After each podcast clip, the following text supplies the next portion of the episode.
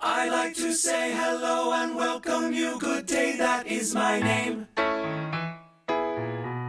Come here and sit down. I'm so glad you even really truly came.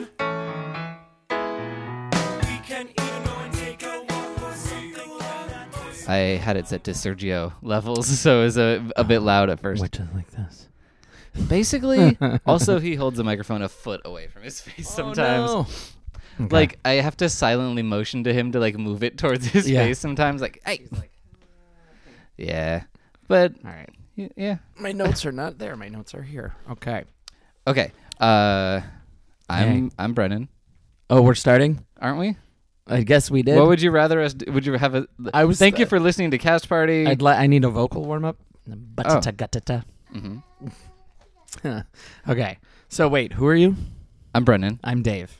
and this is the Cast Party podcast, Woo! a freewheeling pop culture conversation Yeah. taped in front of a live studio audience. Yeah, we've got an audience today. his An name is audience Jack. Of one. Hi, Jack. And for an audience of one. Four people know what that song is. Is that like a medieval folk song? No. Oh yeah. Nope. Okay. I forget the name of the band now. Anyway. Okay. Um, Was Okay. it Deep Blue something? I'm just No. gonna guess until I get it right. Yeah, do that. Garbage. Good idea. Uh, four non blondes. No, I like that they're all '90s bands. No, it's, Thank you. it's uh, the yeah yeah yeah. Uh, I've heard of them. no, it's not the They yeah, do. yeah my yes. name is Stacy. No, no, it's not. That's not my name. among others, among other hits, such Uh, Yeah. whatever happened to those commercials for CDs where there were like. 40 song titles that flew by the screen Oh, and those one were of the them was best. highlighted and they played a So clip of that good. song. So good. I loved that. I miss them so much. Yeah. I guess people don't buy CDs anymore. no. It'd be commercials for Spotify playlists, I guess. yeah. Cold War Kids is the name of the band. Oh, Song sure. Called Audience. Great. Sounds sounds very good. and Yes. I love it. Not already. our theme song. Not what just played. If we, No. this is the beginning of the show. Why what else would it be, I Dave? don't know. I never know when we're starting. We started I mean, we start 20 seconds before I say hi. Brandon, Yeah. Basically Yeah. is the rule most of the time. Okay. Um what are we talking about this episode? What are we talking about? Um, what's the be- uh, s- supporting performances in in movies and TV? Yeah. Sup- yeah, but ones that like steal the show Yeah. essentially. spotlight grabbers, Yeah. performances Um, that steal the show. honestly, I wasn't thinking about the fact that the Oscars already kind of covered this topic and it's still kind of Mm. Oscar related. But the reason I was thinking about it, Mm-hmm. because I watched the movie Love Simon, Oh, okay. which is a high school movie about a, a young man who is a gay. okay. Um, I know it seems weird that I would watch a movie like it's that. so 'cause weird. I'm really That's so out of straight. character. Like my girlfriend was like, "Why are you?" Uh, she's like, "Honey bunches, why are you going to see this movie? Do we have to talk?" That's how straight people talk. Yeah, I'm Yeah. pretty sure. I, you're you're nailing it. I, I've met a couple, know. and they all talk about Sam Rockwell. yeah, it's Sam Rockwell nonsense. yeah, I'd be like, "Hey, remember Hitchhiker's Guide to the Galaxy?" And Marsha is like, "Yes, Yeah. we watched it together, like straight people do." Yeah. He was so good at whatever role he played in that movie. Zaphod Beeblebrox. Yes, I remember stuff. that's knowledge. I love Hitchhiker's Guide to the Galaxy. I do too. I love the books more, Well, of course. but I'm not one of those people that when I love a book and then the movie comes out, I'm like, Ugh, I hated it. It wasn't exactly what I wanted. I'm like, they tried. Yeah. They tried, and that's a really hard book to do. And I thought it was zany enough. It was better than the British miniseries that they made out of it. I never watched that. Don't Okay. don't do that. Thanks for that advice. Yeah, no problem. But anyway, I watched Love Simon. Okay. Um, and it's a totally adequate teen movie. Like Okay. it's it's charming and it's cute and whatever. Um, but there is a actually a drama teacher. Um, Okay. who is played by Natasha Rothwell, who I've seen in Insecure. Um, but she uh, she apparently used to write for SNL. She was mainly a writer before Insecure, I think. Okay. Um, but yeah, she plays this drama teacher, and she's super funny, and she steals the comedy of the movie like straight away Oh, good. because the movie isn't that funny and it's Mm-hmm. not trying to be it's kind of like a like a warm-hearted teen dramedy Yeah. Mm-hmm. like whatever it's- we're gonna have a bunch of crying monologues about coming out or Oh, whatever that's weird. Jennifer Garner's in it, and I was about to say, is it kind of like Juno? Yeah, no, there she is. Wow. Yeah, I mean it is. Yeah, it's it's like that, but less uh, made up words. And we're talking about who? Um, Natasha Rothwell, she's probably Natasha. like thirteenth build or something. Um, okay.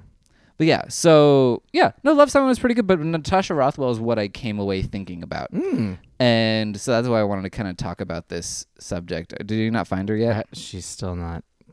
Maybe she's 18th build. She's not one of the sexy teens, so I'm I'm at uh, Let the me- part of wait, let me IMDb look. where there aren't any pictures. you've gone into the sunken place. Oh, Yeah. Um, how about I find it for you? Come on. I'll just. It's all right. Okay, you'll just type it in directly and not scroll through. You know what? Um, Josh Duhamel is really, uh, really doing his his best Timothy Oliphant right now. Really? Like he's really Mm. rocking the Timothy Oliphant vibes. You mean because he looks exactly like him? Yes. Yeah. He's got they've got the same kind of pointy hair. They I got want- Wolverine hair. Yeah. I want them to do a movie with Jessica Chastain and uh, Bryce Dallas Howard where they play two couples and the entire movie is built around the fact that none of them can tell each other apart. It could be a remake of that like is there Big Business? That's is that that movie with like two sets of Oh, yes. twins? Yes, but they're actually played by the same people Y- Yeah, exactly. rather But they than could just do actors that look alike. Yeah, they could do a remake of that because they look so similar. Right. Yeah. Anyway, um, Mm-hmm. mhm.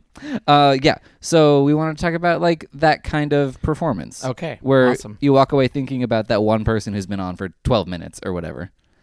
Um, yeah. Even though uh, Anthony Hopkins got nominated for Best Actor for his Silence of the Lambs performance, that was only Yeah. 12 minutes, mostly Yeah. supporting characters. Mm-hmm. Um, did you have one that you thought like when I told you this topic was there one that came to mind immediately? Uh, well, it's weird why it came to mind immediately. Okay. I love weird. Um, because it just happened to be something we'd been talking about like the day bef- I'd been talking about with somebody the day before. When was it? It was at your baseball game. Okay, so the Anyway. fourteenth at three p.m. Yeah, it was. this oh, is no, really it was important. What- Yesterday. what, was the timestamp? so it was yesterday before we talked, I think. I don't know. But someone was like, "Oh, that scene in Dazed and Confused where where Ben Affleck is uh is swinging his paddle and he's like, "Ducks on the pond, ducks on the pond." And I was like, "God, what a great performance." And Ben Affleck in Dazed and Confused is one of those like totally stood out. There's a bunch of them in that movie. Clearly Matthew McConaughey Uh huh. is memorable. Uh, so it just that was like I don't know. That that was one that stood out to me and just also like one of his best performances. So um that was like the uh the the first thing that came to mind and it's like the first thing I wrote down was like Ben Okay. Affleck in that movie.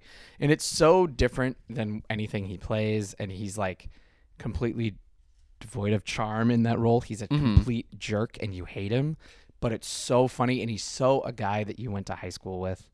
Like the guy that nobody likes, even his group of friends don't really like Mm-hmm. him, but he doesn't know that and he is the one that takes every joke too far and like he's the one that's way too into this thing where they're paddling the 8th graders and he's also he was supposed to graduate and he's held back a year Oh, and, like, yeah. every little detail of that character I'm like yeah, there's about three or four guys I went to high school with that I'm like, yeah, that was they were. I think his name's O'Bannon or something, and, it, and it's like That yeah, sound. That's a great name for that yeah, character. Yeah, and he's like, God, it's just so perfect, and he's so good in that. And the other time he was really good, it's another supporting role. It was in that I talked about on another podcast, 200 cigarettes or something. Oh yeah, we And did he talk plays about the that. dopey bartender, and Uh-huh. it's like perfect when he gets to be like a small kind of goofy part. I think he's great when they're like, just be handsome and charming. Mhm. He's like, I don't know what to do. Is this handsome and charming? Am I handsome and charming now? Yeah, I mean, like he he was the bomb in Phantoms, but most of his leading roles Yeah. aren't. Uh, all right. Oh man, Phantoms is so bad though. Yeah. I love the book so much, Oh, and the movie just really ruined it. Yeah. You know, it's just not as good. that's so funny. No, but like it's from the director of Halloween 6, which Mm. is incoherent for a slasher sequel. Right. um just not great. Um Yeah. the 90s late 90s were not a great time for Joe Chappelle. Yeah, anyway. No um no really no, I guess not. to Dave. He's a white guy. Yeah. You mean to, to you? To, to Dave? Chappelle. Are you I mean, I don't remember your last name. Yeah, it's probably no. Chappelle. Oh my Seems God. very fancy in you French. are fired, sir. okay. Go From- ahead. Give us This another is free, so like whatever. um, I I was writing stuff down, and obviously a lot of newer stuff was Mm-hmm. coming to my brain because I've seen more recently, one. yeah. and I know you haven't seen any of them, so I want to kind of slam through a couple. Mm-hmm. Obviously, Richard Jenkins in Shape of Water. Right. We talked about that to death. Uh, Mm-hmm. but Red Sparrow. Okay. Sergio and I watched this Mm-hmm. on our anniversary. I don't know why. It's very romantic. I guess Jennifer Lawrence in the movie that is pretty much the story of Black Widow from the Avengers. but Yes. isn't. hmm Yeah. Um, Felt very much like somebody wrote the script for Black Widow, and then Marvel was like, "We're not going to do that movie," and they were like, uh, "Red Sparrow." yeah, no, and also, yeah, it's an animal and a color. Yeah, they're like, "Eh." Sure. Um, I actually don't know why she's red. I guess it's because she's Russian. yeah, Ooh, yeah. and there's blood or something. Mm-hmm. Um, so anyway, Red Sparrow is a totally functional movie. Like it's Okay. just really average and unimpressive, and it's Right. like a spy thriller, and it's just not as like That's better than it looked. yeah, Like the ads made it look like just like, wh- how is this a thing? yeah. It, it's not great. Yeah. except for there is a character who comes into play for about 10 minutes total. Great. Mm-hmm. Like they've been talking about her at certain points. She's like someone who's on the hook with another one of the Russian spies for like some sort of trade deal or something. Mm-hmm. The plot never matters in these movies. Um, but that person is the chief of staff of an American senator, and she's played by Mary Louise Parker from Weeds. Oh, okay. Um, first, Very effective in small doses. do you not like her? Like, I liked her, and then weeds happened, and I was Oh, like, "Oy, okay. oy, oy." I see. Because I've never seen Weeds. Yeah. Mm-hmm. So this might be the only thing I've seen her in, honestly, that I remember. Yeah. And when Sergio pointed out who she was, for some reason I thought she was Marcia Gay Harden. So, Oh, Okay. um, d- you know, three names, brunette women, Mm-hmm. whatever. yeah. Um, so no, Mary Louise Parker, she plays this character as this really like crass drunk. Oh. Which was just an angle I was not expecting Yeah. and it's this really like over the top performance that's really captivating because it's really funny and it's like she, I want to watch the movie that she thinks she is in Oh yeah. because it would have been a great film. Yeah. But like for those 10 minutes I was having an awesome time because she's just really out of control. Um and I really really liked her. Um I'm just thinking because I, she's one of those people that the first thing I saw her and I was like, oh my god, I love everything she's doing. First thing I saw her in was Angels in America. oh and I was okay. like, what a unique take on this character, and she's got such interesting like quirks to this character and so layered. And then Weeds came out, and I was like, hmm. So I guess it's just what she does. She just talks like that with every like every character. hmm It's like, oh, it's not as quirky as I thought. It's just her like Her acting. voice. The way she acts is the way she plays any character is exactly the same. And Weeds was pretty good at the beginning. It's one of those shows that like, how do you keep it up? Yeah. And it just got too out of control for me. But it started good, and then I just got kind of tired. I, I think part of it had to do with how tired I was of the character that made Mhm. me tired of her shtick. Yeah, which is uh, like we talked about that before like Yeah. the comedians they don't Yeah. change but the shtick just gets old. Yeah. and that's kind of sad, but it's Yeah. how it goes. Yes. Um, but yeah, no, she was great in Red Sparrow. Mm-hmm. I she Great. injected a shot of energy into what was becoming a very slow, kind of leaden movie at that Mhm. point. Um, but also uh, Jesse Plemons in Game Night. I've heard my students were t- actually talking about that. Some Yeah. of my drama students were like, "This this guy is so weird in this movie," and I was like, hmm, "I wonder who." it- And I looked it up, and I was like, "Oh, he's good and everything." Yeah, no, he's awesome. He's so Yeah. good. He's right now. He's like the the actor's actor that's out there. Like he's just at some point he'll start to get some recognition, but Yeah, and um, who else? I, uh, Taika Waititi in Thor Ragnarok as the Rock Man. yep. Uh, Mm. Jack was asking what we were going to be doing this about, and I said, uh, like supporting character. And he's like, "What do you mean?" And I was like, "Remember how into the rock guy I was in in Thor Ragnarok? Yes. that's the one. that's the guy. Yeah, Uh, he actually did say that. It has been Uh-huh. corroborated. Okay. Exhibit A. um, yeah, uh, I don't remember his name, but the Rockman was great, and he was Yeah. really funny. He had one of those names that you're. It's like, b- b- Gargamel, yeah, Blark Flark. Blimbo. Yeah. Uh, so what else do you have? Um. Here's a couple from TV which are related. So Ross and Rachel. no, They're a couple nope. Kelsey Grammer in Frasier. on Cheers I- because he was just he had like he was just supposed to come in and be there for a little while Uh-huh. and then his character kind of took on this life of its own and then he became you know there's no reason for that character be to be a patron of that bar Yeah. and to be there every day like all the other guy you know the mailman and the painter like uh huh. like the he's like this important psychologist or psychiatrist and like why is he hanging out in this bar all the time um but his character was just so great that uh he just stuck around and um Is Cheers set in Seattle? no it's in boston Okay, but then I guess he moves. yes that's the Okay. at the end of yes that's how frasier starts is it's him moving to seattle to be Oh, okay. a radio psychiatrist and and he reconnects with his brother and his dad who Uh-huh. he has been estranged from Oh, okay, okay, okay. and um and like his dad that he never got along with. Anyway, uh, and then David Hyde Pierce from Frasier, Uh huh. which they brought in to be kind of the f- the Frasier role um in uh in in in it like the supporting whatever and then he was so great he ended up like taking over the show because Okay. he was so brilliant as this small I mean he's really minor in the first few episodes. And that happens a lot with TV. Like Yeah, there's I was gonna someone that's say. really small in the first, you know, in like the pilot and stuff, and they're just there to be like a foil or an antagonist, and then all of a sudden the audience is like, yeah, but bring him back out. And David Hyde Pierce as Niles Crane is electric. He's so great, um, and like you know, it, the character changes a lot throughout the like Oh, 10 yeah, of years the course. series, but oh my god, he's so good, and especially in those first, like at the beginning, he's like a little bit. He's not likable at all hmm you know, there's like he's he's not a good brother, and he's you know competing with Frasier, but like in all the wrong ways. But then they start writing his character differently because it's like we gotta this has got to grow. This Yeah. guy is so great.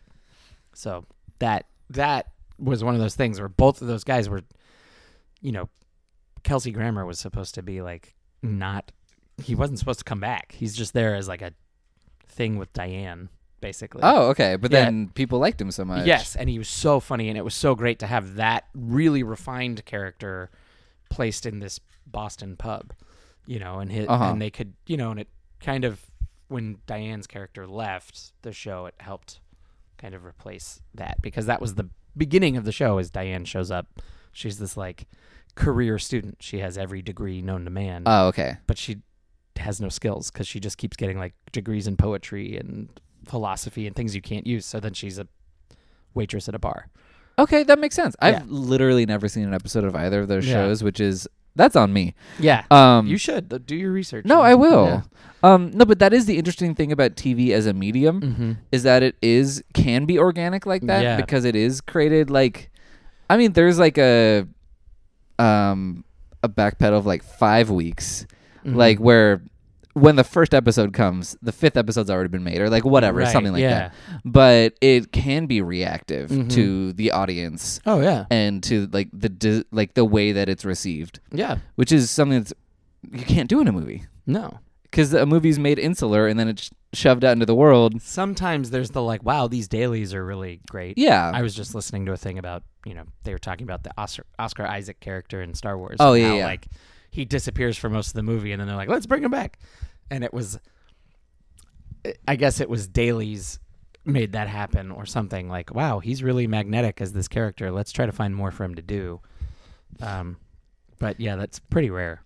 yeah, but but like with TV because it's Mm. Yeah. being made on such a like so concurrently with the Mm-hmm. season airing Yeah. that they can adjust for things like that, Mm-hmm. which is really cool. Yeah, and like And- David Hyde Pierce's character, I mean, he really is like very background. It's it's Frasier and Frasier's dad and Uh-huh. Frasier at work, and then his brother is like on the periphery, and he's more there to be like, oh, I mean, basically, he's an established psychiatrist as well. Oh, okay. So he's mocking Frasier for being a radio psychiatrist. Oh, it's like okay, that's yeah, his, yeah. and he's kind of like a jerk, and you don't really, you know, and like he comes into the scene, and you're like, ugh, what a, s- what a jerk, and then eventually within like the first season, it's all of a sudden it's a lot more. You know, he makes one kind of short appearance or two in the pilot, but like within a few weeks, it's like, oh, we've got something. Yeah, yeah, yeah. I've actually I have one of the ones on my list is very similar to that. Okay. Um, it's Jane Lynch on Glee Yes. because I mean obviously they well that show went off the rails Oh. pretty fast. Yes. But that show by the final season, it was just her Yeah. leading the show essentially. Yeah. Um, which I disagree with as a approach, but she was so like magnetic and electric in the first couple episodes and in the first season, people were like we need her to do everything. Right. And well, and that's um that show is such a great example of like when giving the audience more of what they want goes wrong. Oh yeah, it's not always a great idea. like they I mean really that. And you know, Frasier by the end they got really uh, got a little too into like Niles's stuff. Mhm. Same with like How I Met Your Mother. Yeah, well, eh Everybody a- loves Barney, so let's give him Barney these Any long running show will do Yeah. that.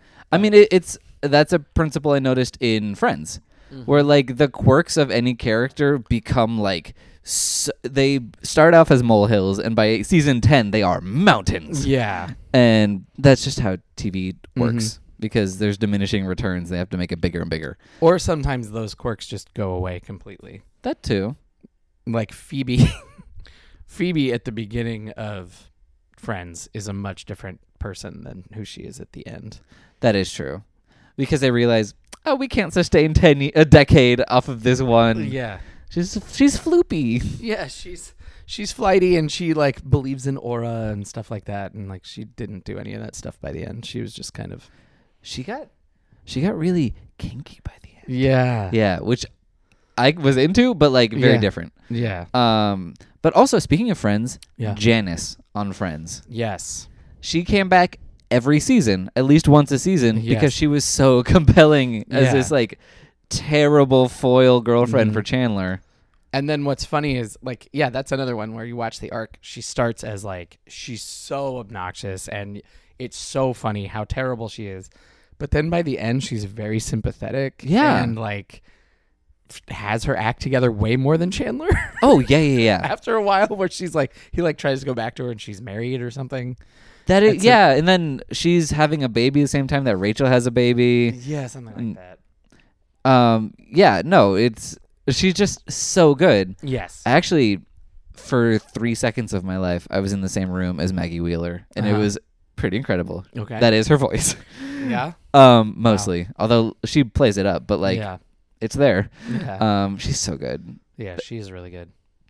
Anyway, uh, That's a great example of somebody on a TV show really taking over. I'm sure that was like a one or two episode arc. oh for She sure, made it a career. yeah. And she like she got a medium sized arc in like season two because Chandler actually starts long term dating her for a Oh, while. Um, and there's a the episode that I think it's the uh, like a prequel episode about how they all met. Oh yeah. Um, and that whole thing is set up by Janice because she's like asked them the question of like, how did you all meet? Because she's Yeah. just like hanging out with them in Central Park because that's how she was for a minute. yeah. Um, yeah, she's pretty great. Mhm. What else do you have? Um. So we were talking about the like. I mean, I guess recency bias or whatever. Thinking about things that happened recently. Uh huh. And I went back to a movie from the mid '90s. Very recent, yeah. Yeah. No. I mean, I like. I'm trying to go back farther now. Oh, okay. It took me a while to get there. Actually, the the No, that is. I went tough. back to some movies in the '80s too. Oh, was it glinting? It's fine. Don't worry. Okay.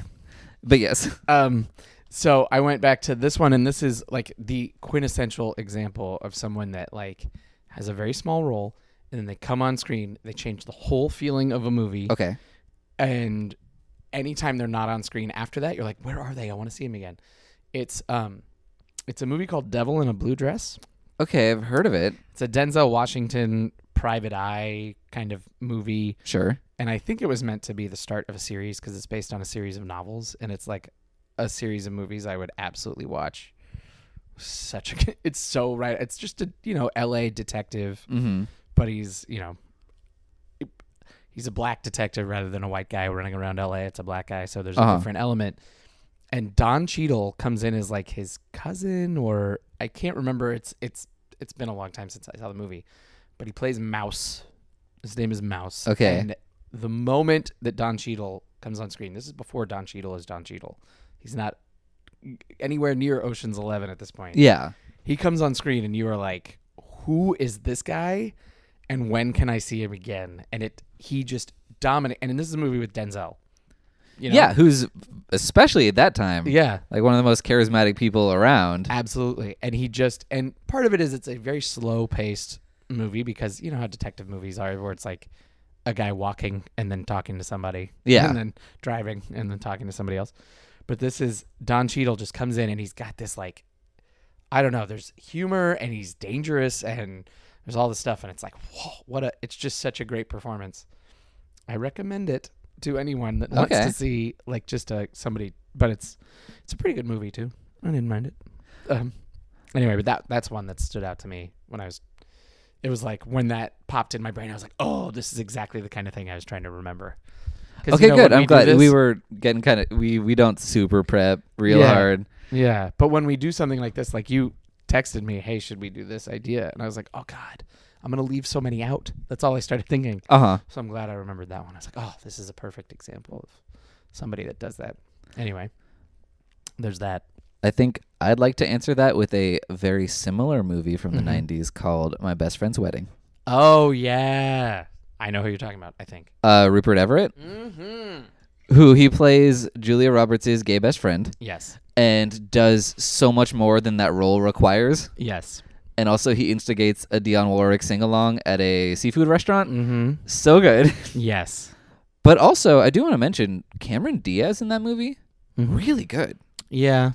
Like, I've never loved her, Mm-hmm. but she has a karaoke scene Yeah. in my best friend's wedding that when I watched it, I was like, get her an Oscar for this. It's really because Is it- it's Go ahead. she's failing at karaoke, Mm-hmm. but like through sheer charisma, she gets the audience to kind of be on her side, Oh. and j- it's just like a really uh empathetic scene. I've really loved her. Yeah, because that I mean that I I know that scene and that scene, its purpose in the plot is to like, kind of make you realize Julia Roberts' character isn't doing the right thing, Oh yeah, she's a villain. She's oh and the and I I don't I actually don't even know if they m- intended that because that movie, when you watch it. th- If you watch it from the wrong perspective, you're like, I hate everything that this main character is doing. uh huh. and and which is why sometimes I think kind of the romantic comedies have fallen off because so often,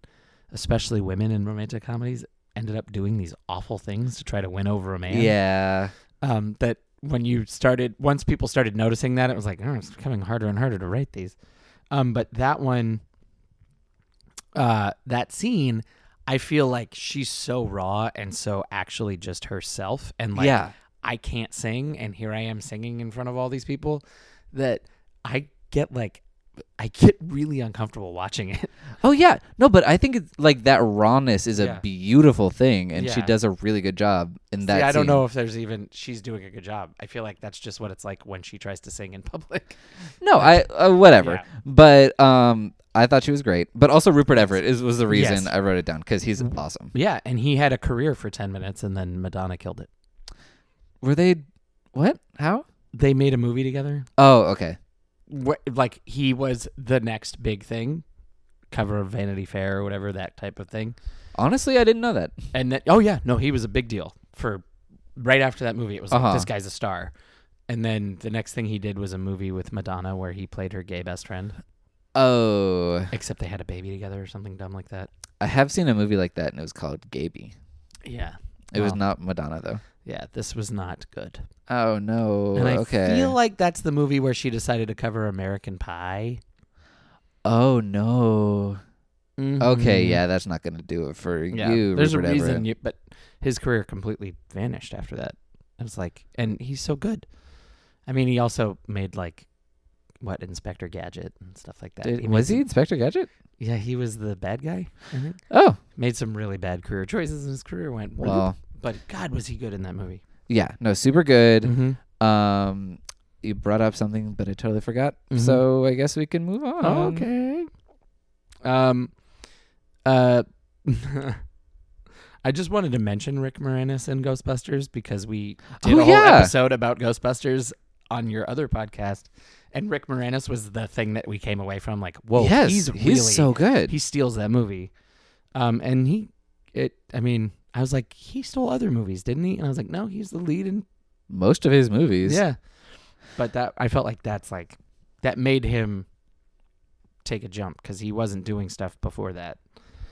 And Um, he has a really big presence in Ghostbusters 2 also. yeah, Like because of that and it, Mm-hmm. Yeah. it's not great. No. Mm-hmm. But um because there's no reason for him to be there. no, But like they needed to have him back because he was awesome. mm-hmm. Um so yeah, I feel that. Rick Yeah. Moranis, I love him. He's always great. yes. Um. Anyway, that wasn't one that I really want. So going back even farther than 84. uh, well, not farther than 84, but farther than mid 90s is the. Um, okay, so his name is Thomas Wilson, Okay. and he plays Biff Tannen Oh, okay. in the Back to the Future series. And to me, is uh, what makes those movies work in a lot of ways. I'd need to rewatch them in order Mhm. to like really agree with you, but I remember I remember Biff. He's one of the like few Yeah. things I remember really strongly from that franchise. It's an example of someone that, like, there's no other work to compare. I mean, Of his, he like- was pretty good in the 1986 slasher movie April Fool's Day. Right. but his. It's not like, oh, they they cast this guy that, like, looks exact you know like if you see his headshot on imdb it's unrecognizable like he's not Really?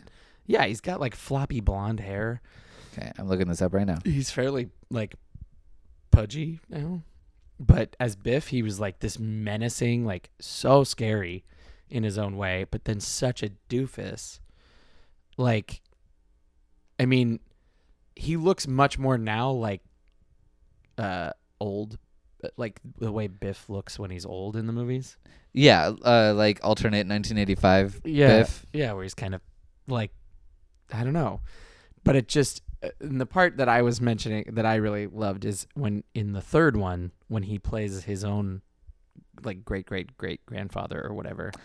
I forgot that happened. Yeah. The third one, I know that people don't like it, but I actually really like the third one, and I love his part of it. He's And- so funny in that part, and he's again unrecognizable. I had no idea. I know when I, I was kind of a kid when I watched it, but like Mm.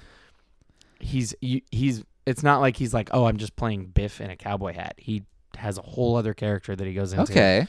and if you think about the different versions that of that same character that he plays all of them are so fun Yeah, and they're all so different too. Yeah, like, like- he really had he, that. He has a lot of range to explore in that Yeah. franchise. so he gets to be young dumb angry like jockey biff and then the older one at the beginning he like where he's still kind of a jerk but Uh-huh. then the one where he has to where he's all afraid at the end you know like he gets to do a lot it's it's i don't know it's i think it's a great performance but it's like it's not i don't know that it's one that stole the movie is more than one that i feel like people don't appreciate enough because like i feel like he created this iconic character and you know he has he's a stand-up comedian type Uh huh. and part of his act is he wrote a song that's just answering all of the frequently asked questions. Oh my God. That people, so it's like, it, it's it's it's very good. I recommend. You can probably find it. It's a it's a sounds very funny awesome. listen. You know, like what's Michael J. Fox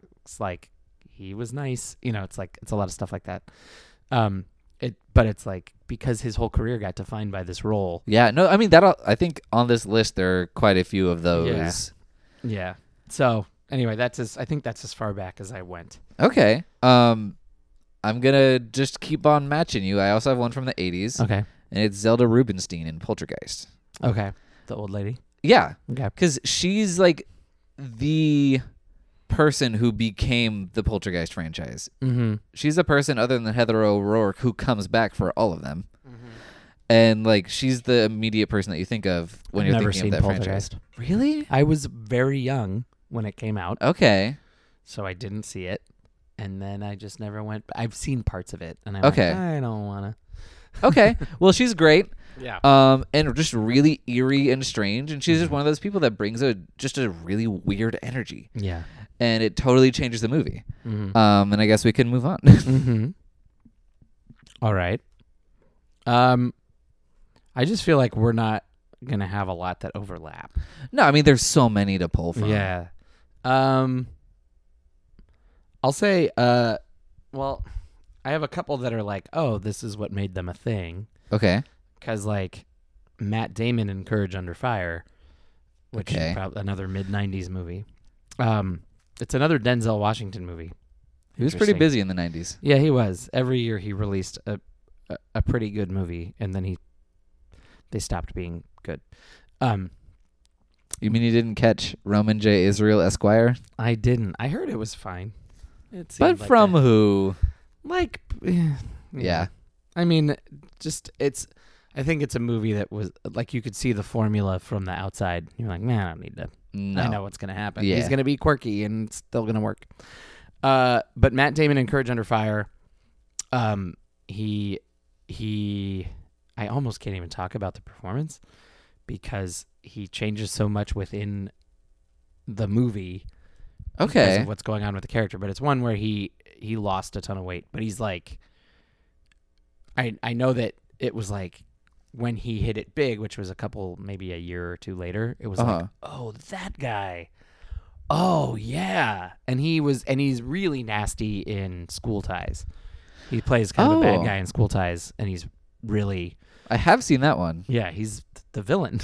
I don't remember that, yeah, but well, cool. he's the guy that is like, get out of here, we don't want you. yeah. Um, and so he had some really interesting like little background roles when he started his career, and then they were like, "No, you're a leading man."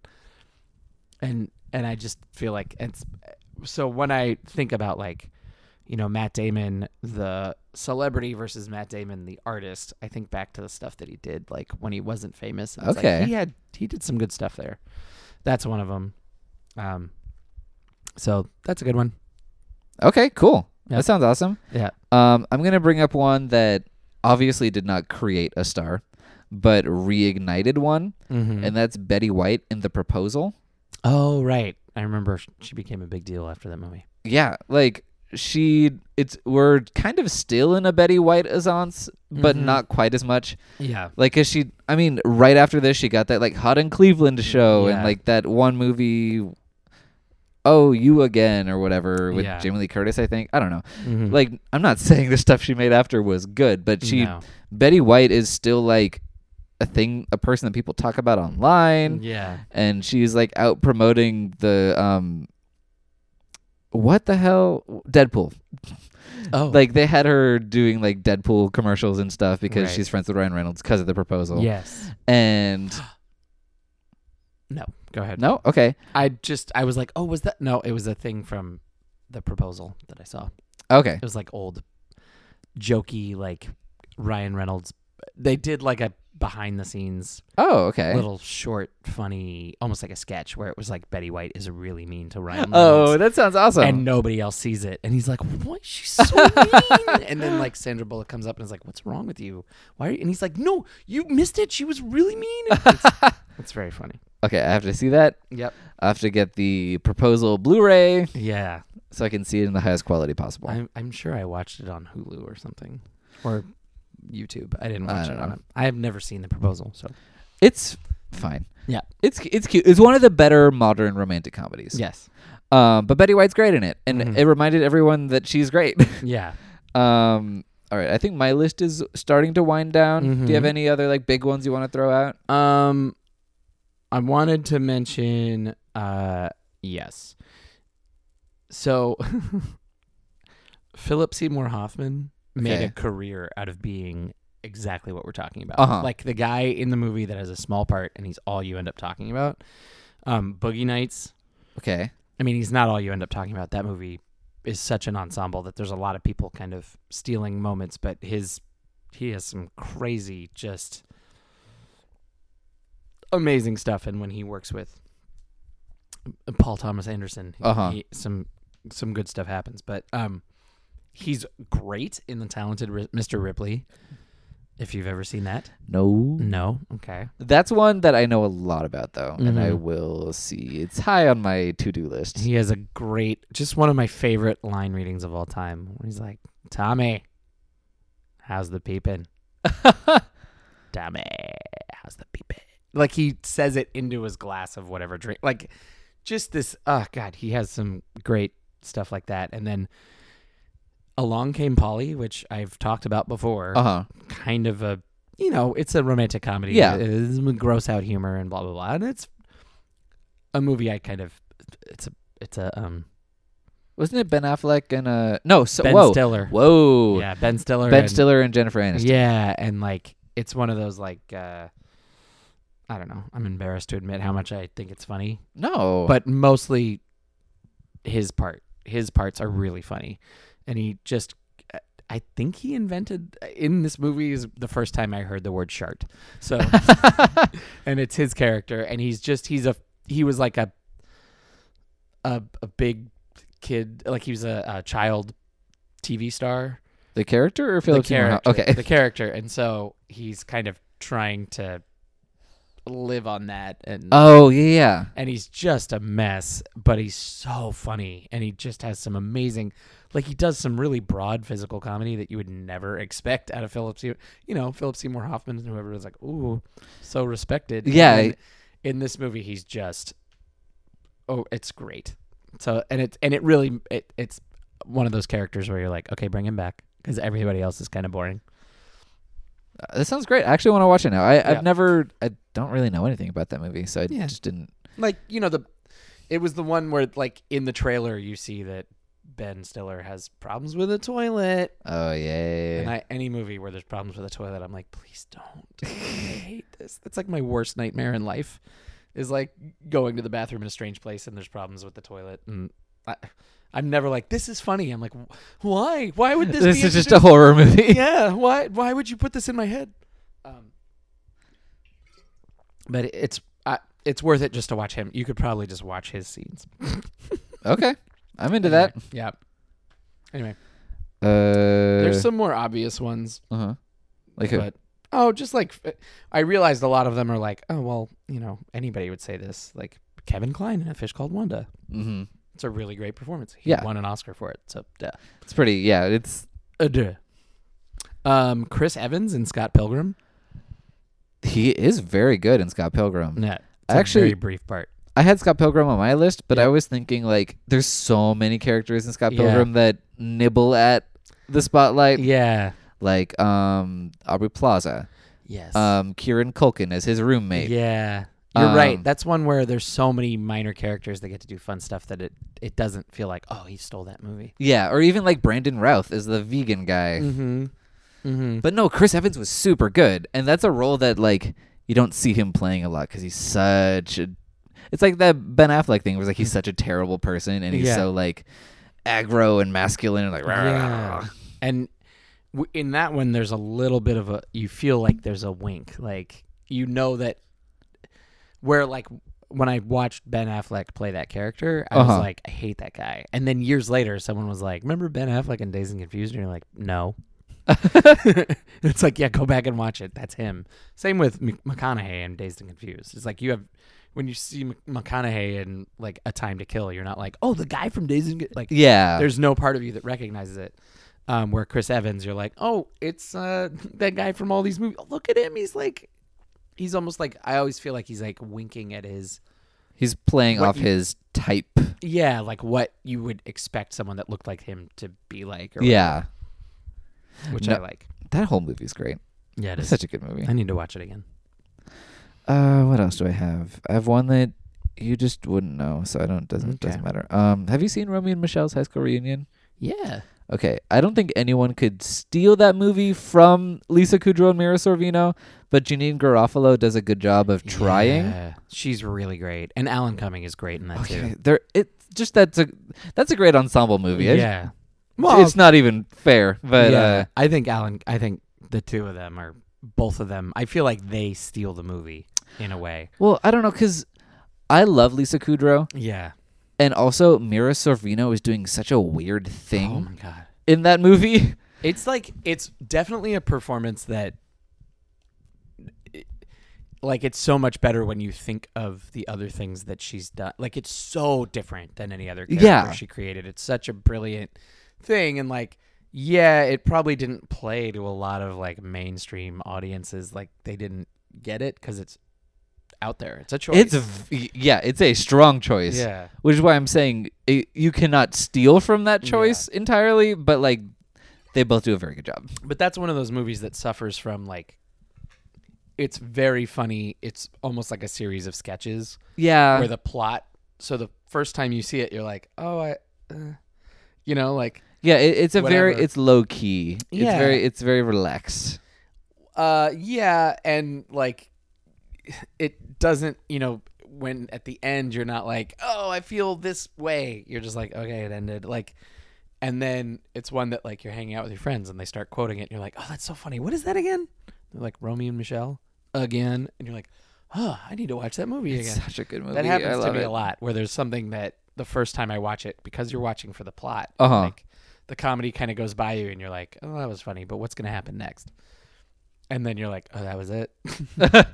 yeah, like the yeah, you're right. The plot is not incredibly satisfying, especially because there is like a 20 minute dream sequence in the middle of that movie. yeah, That- which is hilarious the second time you watch it, Yeah, but the first time you're like, "What's happening? Why? It's what?" so- And- uh, honestly, such a weird movie Yeah. in general. Yeah. but it's so good. like yeah the idea like that's the thing about us comedies a lot of the time is the idea is funny if you just say it uh huh. or if you're experience but when you're like watching the movie for the plot and the and the characters are like i know we'll go to our high school reunion but we'll lie about everything and you're like no don't do that that's really dumb this is not going to work out for you why are you doing this and like and you're not really paying that attention to how stupid the lie is and Yeah. how brilliantly stupid it is that they're like we'll say we invented post-its and it's like no don't do that that's a really famous thing to say you know no no no like those things like but when you watch it a second time and you know like okay well i don't need to worry if it's going to work or not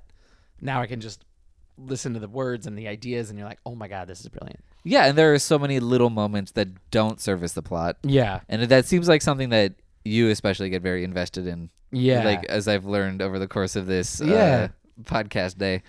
But yeah, no, like literally a moment I totally forgot about until just now. Mm-hmm. Like uh, Mira Sorvino's dancing at a bar and a guy's trying to flirt with her, and she's like, "I have to go.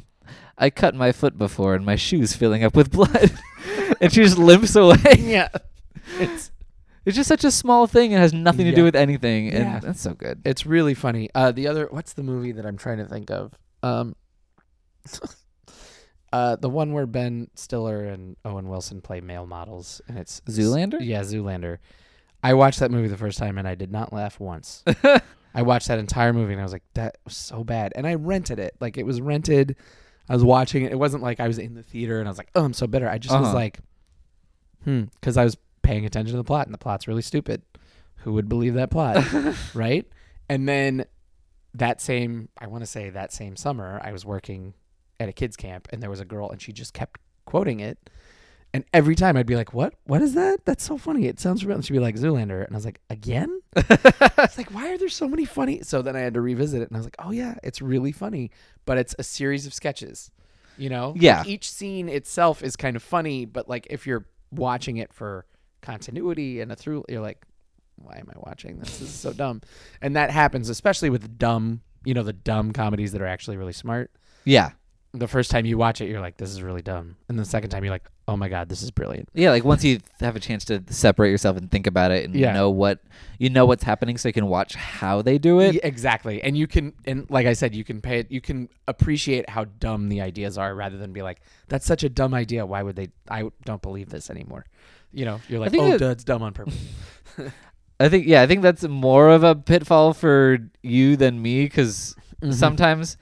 Um, never mind. Um, did you have any other ones before we move on to like the second part of this, like the more No. negative part, No. maybe? Because you brought this up. yeah, I don't have That- a lot of these. No, I, in I mind. have like one big one. Okay, good. All right. So, uh, yeah, I was talking about there's sometimes where you go to see a movie and or you see a movie and everybody's like, "Oh, that person totally stole it," and you're like, "I didn't like him. Yeah. I didn't like it, and I kind of didn't like, you know, this character gets quoted all the time, and you're like, it's not funny. Like, why do you guys think it's so funny? So that was my idea, Uh huh. and it's it's really one in particular, but I want to hear yours because you were worried we would have the same one, I- and I, I- really don't think we No. do. um, so I love Will Ferrell. Okay. but him Oh. in Wedding Crashers, Oh, I think yeah. is one of the. d- I don't like it. I I get that it's kind of serving the plot, but I it's almost like in a movie where eh, he's in it. It's that thing. He's in a different movie. Yeah. He's doing a different thing where it's like, look how funny it is that the guy that these two pretty good looking Hollywood actors, you know, like Owen Wilson and Vince Vaughn, who are convincing as guys that could woo women at a wedding, Yeah. are looking up to this guy as like a god, and it's Will Ferrell. And the Yeah. whole time you're like, what? And then everything, you know, the ma, the meatloaf. I just, I'm it's, like, it's not. I- it feels like to me when I watch it, I'm just like, oh, I see. He's like, he's this is a bit he's trying, and it's not working. And someone should have said like, it's not playing. Let's find something else. And I just, I just when he comes on screen, I'm like, can we get away from this? Like, that's how I feel in that movie. And I also didn't really love that. Actually, No. I loved Isla Fisher in that movie. I forgot she was in that. She was. Yes, I thought Yeah. she kind of stole that movie, um, and she doesn't. She gets a little more time than she probably needs to, but No, that movie gives too much time to everything. yes, That m- that movie is a, at least 35 minutes too long. yes, and I think that's why I don't like the Will Ferrell part is because it's towards the end and you're like, yeah, and you're like, Come what on, wrap are it we up. doing? Why did we go to this place? Yeah, This Uh, and is terrible. no, the the thing about Wedding Crashers is the plot ends and then they skip like three months and then they just keep going, Yep. and you're like, wait, why why is this happening? Yeah, it's a very. It's a yeah. I wasn't so much a fan of that movie. Yeah. anyway, my thing I think is going to be very controversial. Oh, good. Maybe even more controversial. I don't like Robert Shaw in Jaws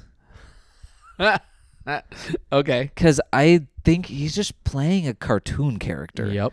And he's just inserted into the middle of this very tight, Yeah. like blockbuster horror film. Mhm. And I do like the part where he's scratching the Mm-hmm. chalkboard, but then everything he says, it, it's like uh, Tom Hardy in The Revenant. a little bit. like it's like you're just laying this on really thick Mhm. and it's too much for me Well, and a little bit of it is he's one of those guys that f- for some reason we do this with like British actors where we're like he's a legendary drunk, isn't it charming? He was Yeah. drunk for the entire filming of this. i'm not am i supposed to be impressed by that Yeah, like- he's living his own life and doing a thing that he wants and i Yeah. guess that's impressive to some people but like And and it's another case where it's like I don't even know if he's playing a character. no He's just kind of like through a movie, and I, I totally like. I'm charmed by it in some ways, but at the same time, I'm totally like, oh yeah, they could another actor could have been there, but it's like, oh, he's so legendary, and it's like, I mean, I think he's legendary because you knew him from other movies, and then there Yeah. he is in this movie, and it's like, what's he doing in this movie? yeah I, I just not a huge fan Yeah, um and there's some. I I enjoy the dynamic between him and Richard Dreyfuss. that, okay I enjoy that because of the like, you know, like almost. I mean, it. Uh, there's like some meta stuff there, but also like, you know, he's like, I just go out and I I shoot things into sharks, and then you know I catch it. And Richard Dreyfuss has all this fancy technology, and I enjoy that dynamic of the character. And I feel like there's an element of it with the actors behind the scenes because I feel like Richard Dreyfuss probably was a lot more serious. And he Yeah. was a lot more like, I don't even know my lines really. Here, give me some more booze. So I I don't know. No, But I think yeah. they famously like didn't get along in real life. that's right? great i don't i don't know I I, Um, I seem to remember anyway. But yes, I yeah totally feel you. On Okay, cool. Because and I'm not advocating that the movie just be Richard Dreyfuss and Roy Scheider because that would be really No. boring. But Robert Shaw just does. He's a puzzle piece that does not fit for me. It's too big Mm-hmm. for the slot that he's trying to fill. Yeah. I mean, you need someone in there to, you need that character there. Yeah, like you need the earthier, Mm-hmm. uh, like capable character.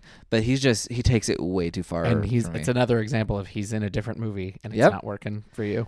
No, honestly, like like sometimes that's a good thing. Like Mm-hmm. with the Mary Louise Parker thing, it was like I'd rather be watching that movie. Yes. But with this one, it's like this is not the movie I'm watching, which Yeah. I am enjoying.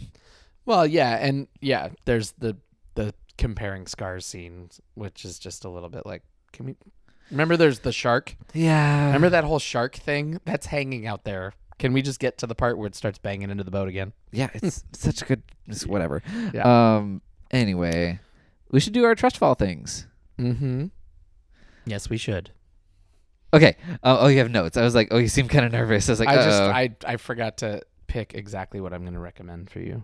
oh, okay. So I'll vamp a little bit. Yeah, go ahead. Um. Well, I, what I will mention is that before the show, because if you recall from last episode, um, Mm-hmm. I requested that Dave read a four-page short story by Catherine Mansfield Mm-hmm. called Miss Brill. yes. and within the thing that you were saying about how you get too caught up in the plot that you don't notice like what's going into it or whatever um, dave mentioned to me that he did read a synopsis of the plot before actually diving into the short story Yes. and i was like it's a four page short story right uh, and and i'm gonna say like part of it is because i'm an english teacher uh-huh if i read something with my english teacher brain i start to g- i'm just like w- i'm trying to take in everything yeah i'm trying to notice every word and i'm like oh, i'm not even so i needed i need something to just be like hey this is quickly what it's about so that you just aren't like off i i, don't- I, I Like- guess it, it feels like mentally i go off on tangents while i'm reading and i'm like wait i don't even know what the plot of this is so i Uh-huh. just need like no that's tell me fair a- and it wasn't like a detailed synopsis. It was like Th- i don't it's think about there this could lady- be Yeah, it was like this lady goes and this is what happens, and I'm like, oh, okay, now I Uh-huh. know what I'm looking for. So All right. anyway, but yes, you're right. I do get. I want to follow the plot. I need. I mean, basically, for me to really appreciate this, I would have needed to read it three times. okay which is If I doable didn't- it's short Right. I would have had to read it once and then read it again to make sure I understood it completely, and Uh-huh. then I could have analyzed it. But by reading the synopsis, it cut down the first okay two readings. that helps yeah. um i guess i'll give a synopsis really quick actually um spoiler alert i guess I don't know. It's- Um, uh, you might get banned from the internet for this one. it's, not, it's not Black Panther. um, basically, I don't know. It, it's a, I think it's a short story that's surprisingly downbeat Ooh, yeah. for something that I r- recommend. Ooh, was it a bummer? Um, it's about an older lady Uh-huh. um, who basically she dresses up and goes out to the park on Sunday. Can you mention what she does for a living? I don't remember what does she do. Is She's she a an teacher? English teacher. Oh yeah, she's an English teacher. I Uh, felt targeted. I'm so sorry. I honestly forgot that part. Yep. Um, but she puts on this like fancy fur, Mhm. and she's just dressed to the nines. And she's sitting on this bench in this public park. In is it in France? Yes. Okay. That's- At least that's what I read. okay. Um, and she's basically watching.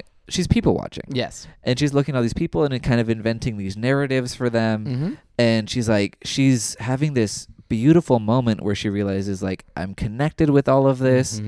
Um, like we are all part of this like magnificent stage play that the world is putting on. Right. and like you know we we all have our parts and my part is to be here and kind of Mm-hmm. partake in this and then there's this young couple that's next Mm-hmm. to her on the bench that basically are like ugh what's this old lady doing here Mm-hmm. er. and then they insult her and then she goes home and then basically she puts her fur away in its little box and she's kind of anthropomorphized it before and Mm-hmm. then she's like the final line is like she thought she heard something crying and that Mhm. that's the short story Mm-hmm. so what'd you think of it Like I said, I felt targeted because Okay. it's about a lonely English teacher I did not living mean, in a strange place. I did not mean for that to be the case. and I was like, "Oh no, I'm so am sorry. I her?"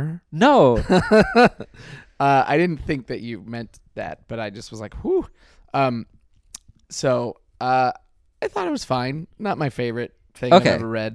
Uh, but then again, it's probably because it had such a. d- I mean, it's a haunting ending. You're just like, Yeah. "Oh no." Um, my uh, my. Jack is laughing in the other room. Wonderful. Um, my thing is I was just like, wait, wha how did this become something important enough that it got into your cuz you read it in English class? I did. I read it in my senior year of English class. right. And I'm like, how how is this something that is in canon that we like expose you to in high school like the literary canon? I have no idea. And I'm like, it's so short and so little happens, and it's such a bummer, which is why it probably is because Oh every yeah, short every story, every short story is a bummer in the Wh- why? Why? I don't know. Every novel is a bummer. yeah. There's nothing well, where you're like, oh, it didn't- had a happy ending. Well, I mean, I think um oh, flew right out of my brain. Yep. Um I I think it has l- it's less of a tragedy Mm-hmm. than most of the short stories. Yes. Like The Scarlet Ibis, if you've read that, which has child death in it. Yes. Or like um The Interlopers, which is about two men from rivaling families who get Mm-hmm. Yes. trapped under a tree and then they make up and then they get eaten by wolves. but that's a great story to teach irony with, by the way. Oh yeah, but um, Miss Brill, it, it is very downbeat, but Mm, yeah. it's less like grand tragic, and to Oh. me, that's what made it more Yeah. heartfelt. Yeah. That's like why it impacted me. Mm-hmm. But I don't know. Did you have anything, any other like major observations before I join the conversation more? No. okay, No, I just was like, what a bummer. I'm sorry. Yeah. I want to explain to you why I Yes. please. like it and why I chose it. Yeah. So hopefully it doesn't seem as depressing. Yeah. Um, Because I'm an English teacher that lives alone. whatever. I'm here, Dave. um anyway, so basically we read this in class Mm-hmm. and we had a class discussion about it as you do cuz that's why you read it for an English class. Yeah. And I just remember getting really heated. Oh. Like cuz I just remember like Miss Brill brought this like level of emotion to me that I hadn't experienced in talking about other English literature in that Okay. class. Um, and I was like defending her hardcore against a couple of students yeah. um, and just like I found myself really taking her Mm. side, Mm-hmm. and I, I just think it's a really interesting um, story in terms of showing you perspective, Mm-hmm. like because I feel like I mean you're not supposed to take the side of the young people because they are clearly very cruel and evil, Yeah. but I was the young people, Mm-hmm. and I think it's just interesting to realize it's a story about how your words and actions affect other people Mm. and about how you kind of inherently don't understand where somebody else is coming from if you okay. don't try. Uh huh. Um, and I don't know. I think I think like I want to be able to empathize with other people the way that I can with Miss Brill, Okay. and I, I think it's a lesson in empathy about how not to treat people. And how Oh. everyone has a really deep emotional well that they don't show just from like walking around in the world. Right. Okay.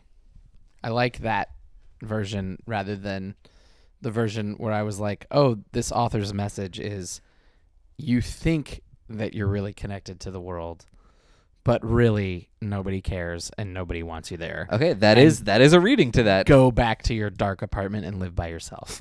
Okay, that's And I was like, uh. definitely a reading. Ugh. I I'm a more optimistic person. I yeah. think. Yeah. Um. but Yeah. No. 'cause what I got was, I don't think Ms. Brill was wrong in feeling that, but I No. Mm-hmm. I, I think sh- that was cruelly ripped away by people who weren't thinking. Yeah. And they were young, and young people tend to be dismissive of other people. Yeah. Exactly. And I don't know. Not I- the artists, though. The artists aren't. yeah. Exactly. And that I mean that's why Mm-hmm. we make art like Miss Brill. Whoa, full circle. Mm. Yeah. Exactly. I just I don't know. It just really I think about that story all the time. Really? Yeah. I I honestly I can't even defend why it holds such a like Yeah. high pedestal in my mind, Uh, Mm-hmm. but I really really love it and everyone should read it. Yeah.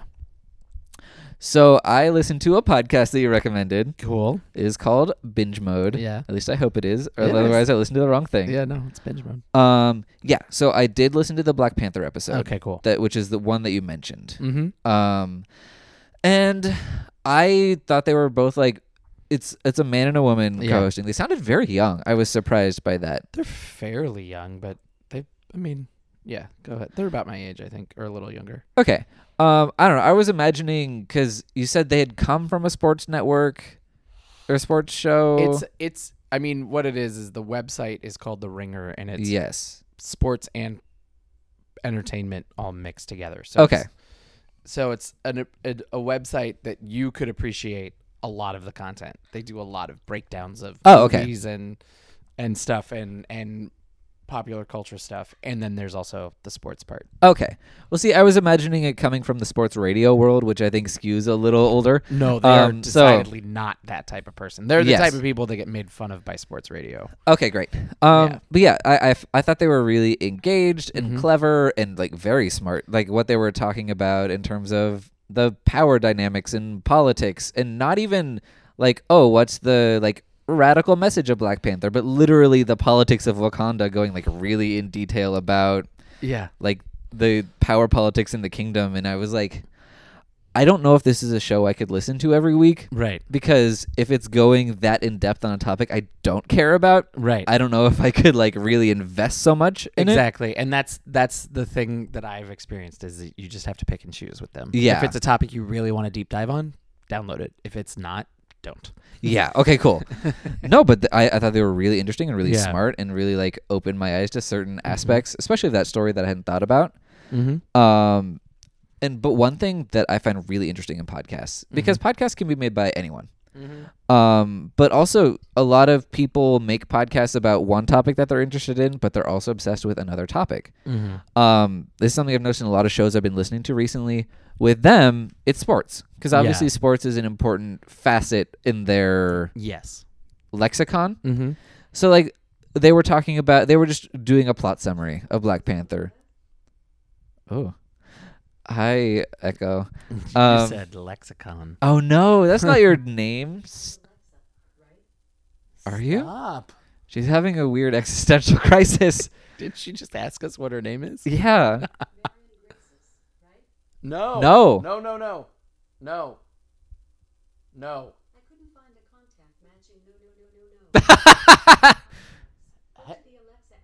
Alexa, hang up. Leave me alone. Okay. I hope people could hear that cuz That- that was frightening. That would have been a bad. I will explain that later. Oh, okay. Um yep. So that was weird. Um I won't say that word again. yeah. um so no they they made a joke about like um the beginning set in Oakland in the 90s and they made a joke about basketball or something Yeah. and I just I just think it's so interesting when one interest starts butting up against the other one that the podcast is the podcast is not about sports Mm-hmm. but the way that they folded it in because it's such a part of their personality Yep. um that's something like there's a podcast I listen to called I don't even own a television Okay. and it's a podcast of about bad books Okay. where they read a terrible book and they talk about it every two weeks. Right. Um, but both of the hosts are obsessed with um, wrestling Oh. and with like obscure like 90s rock music. Yeah. So the way that those aspects of their personalities keep Mm-hmm. coming into their conversations about something totally different, Yeah. something I find really interesting. Yeah. And so that's another that's something I connected to in this show. Although sports is something I have much less of a reference point Right. for. yeah. Um. Yeah. No, I understand that. And there are there are times where you're like, I, I don't even know what they're referencing. Like they make a sports reference, and I'm like, I'm gonna have to Google this when I get home. 'cause Yeah. I don't know what that was. Um. But uh. Uh. What was like? Oh, they're gonna do. I don't know if you picked it up, but they're gonna do a Harry Potter I heard them talking about it. What is they're doing? the- Are they, so they're gonna do what they did with Game of Thrones, but Oh, with okay. Harry Potter, and it's starting soon. And Okay. I'm excited. So every week there'll be a different. It'll be the books and the movies, I believe. Okay. So they'll do deep dives on everything. Okay, that does sound interesting. Which will be really fun to listen to. I think I'll check that out before I decide whether or not like I subscribe to them. Yeah, and and they're one that I subscribe, but every two episodes I'm like, no, I'm just gonna delete that one. I, don't Oh, wanna- yeah. I haven't seen that movie, and I'm not gonna see that movie. And there's no reason for you to listen to them analyze it for an hour and a half. Yeah, but so I mean that's the thing is that I, I have so many podcasts I listen to that I've I've gotten better about like I'm just not I'm not interested in this one. Boop, it's gone. Oh, I do that all the time with Yeah. certain shows. yeah. And then there's the ones that like anytime there's a new episode, you're like, oh yay, I can't wait. Yeah, it's Yeah. a different dynamic, but that's how podcasts work, and it, it Yeah. is kind of liberating sometimes. You're like, goodbye to this one. Yeah. Wow, I've been skipping this one for three months. I'm just Yeah. gonna finally erase it. So sad. Yeah. Um, but yeah, so should we do our recommendations for next time? Yes. Okay, You start so I can. okay, because Oh, because you gave me a podcast, I'm gonna give you a podcast. cool. It's one that we've talked about on the show before, and you kind of made fun of me for it because it's the one. It's called Switched on Pop, Mm. Okay. and it's the one where they take a like a pop song or a pop musician from the top forty charts, oh yeah. and they kind of talk about it in like this broad musical context, and they Mm-hmm. have a lot of like music theory and stuff. okay. It's not super heavy, Right. and the episode I'm recommending is only twenty three minutes long. Oh good. So I'm hoping you like it. I, I'm trying I'm learning with these recommendations. I'm trying to calibrate it more towards something that Mm-hmm. you would think is interesting in any way. Yeah. But this episode, it's called One Direction, colon, our modern day castrati. That's so good. Uh-huh. and it's a really, really good episode. Uh huh. You get to learn about like the medieval castrati singers, which are the people who were castrated so they could sing really high. Yes. And you'll, there's a lot of really interesting stuff about what their lives were like. Okay. And then there's really interesting stuff about how One Direction kind of fits into that format of the like medieval musicians. Mhm. It's super interesting. That's yes. That sounds fun. That'd Okay. Be a fun dive to take. Um. Okay. So, Okay. Uh oh. well, I don't know because I know that like we've been ta- I- I- it's more about like limited time, so I don't If if you want to do a movie, I can do that. Okay. I recommend to you, if you haven't seen it already, Okay. Jim and Andy, The Great Beyond, which is the movie about Okay. Jim Carrey Oh, turning is, into Andy Kaufman. Is and it- isn't that new? ha- yeah, it's fairly new and it's, Okay. a, it's a documentary Okay. on Netflix, and I recommend it. It's fascinating. Okay. And especially because you share the same views that I do about like method acting and Uh-huh. what that means. It's a really, in- it's like, it's cool. It's much more existential than Okay. than you would expect. It's Interesting. really cool. Do I have to have seen the movie that they're cuz they they made a movie together, right? It well, they Isn't it Jim kind of Carrey- about Jim Carrey played Andy Kaufman, Oh, that's what it is. and Do I, have to have seen that movie because I don't haven't? Think so Okay. I Is it don't Man think in the Moon? Is that the Yeah. movie? Okay. yeah, I don't think you need. It's more just you need to know a little bit about Andy Kaufman, but they, I think they kind of walk you through it Okay. from what I remember. Okay. Sure. I think you'll be okay. All right. Yeah. I'll try it out. yeah. See how it goes. okay. Okay. Uh yeah, so that catch catch that in 2 weeks. Yay. Oh, also, what I've been doing, I'm embarking on a, uh, you know, because I've been reading through the Jane Austen Yes. novels, which basically this is our Jane Austen segment where we catch up on what's been going on with me. So fascinating. Yeah. Well, I decided I'm also gonna watch basically all the Jane Austen movies, Oh, good idea. like all the ones that are specifically adapted from But- her movies, like Right. the Keira Knightley Pride and Prejudice or Uh-huh. whatever. But also all the ones that are inspired by her movies Okay. or by her books Yeah. um like clueless Clueless and uh, um Bridget Jones' Diary. yeah exactly so i'm gonna watch those and those ones i'm a little more excited for Okay. um but yeah so i just watched two different versions of her first novel northanger abbey oh. which is kind of exhausting Yeah. um but um one of them stars felicity jones and carrie mulligan um, okay. which is honestly felicity jones is so bad Oh, really? in northanger it's a very early role for her Yeah. and you can see the seedlings Mhm. of the bland movie star she would become. yes, she's the one from Rogue One. Yes, Okay. because she. I don't love Felicity Jones. No. Um, she got a lot of credit for that one movie. uh, the theory of everything. Yes, and then made a Star Wars movie that everybody was like, she was in that. Yeah. No, like I and she was in Inferno, the Tom Hanks Dan Brown movie Ah, yeah. too. Um, I find her completely uninteresting. Mm-hmm. But there still is that kind of like rough hewn of like she is going to be a movie star and you can kind of see it. Yeah. Um, but also Carrie Mulligan just acts circles around her and she's Yeah. so good. Carrie Mulligan's really great. I need to see her in more things. Yeah. That should be my recommendation to myself is watch Carrie Maybe. Mulligan and stuff. You should, totally should. Yeah. I'll show you clips of Northanger Abbey. I won't. Okay. It wasn't great. Um, it's one of her lesser known ones, so they did not have any budget. yeah, I'm sure. Anyway, um, that's gonna be that. Thank you so much Okay. for listening. Find us on Twitter at Cast Party Pod. Our Mhm. theme song is "Good Day" by Tally Hall off the album Marvin's Marvelous Mechanical Museum. Jack, do you have something you want to say? Don't poop your pants. That's pretty perfect. Yeah. See you in two weeks. All right. Bye. Bye. This episode was brought to you by Pod People Productions. To find more episodes of this show and others, please visit podpeople.me. It's podcasts for the weird at heart. Okay. Hi, I'm Brennan, And I'm Sergio. and we're the co hosts of Scream 101, Which is? your premier podcast for horror movie reviews. Tell Ev- me more. Every month, we watch four horror movies based around a certain theme, like vampires, aquatic horror, 70s proto slashers, just different genres. Okay. I'm a huge horror nerd. He is. Sergio is not so much. everything you tell me goes in one ear and out the other. But he's a very nice young man and he's willing to come along this journey with me, and we can give you our two different perspectives and hopefully a couple laughs along the way. That's the dream or the plan Come with us on this journey of joy on this never-ending tale. oh on this season of Scream 101. Find us on podpeople.me.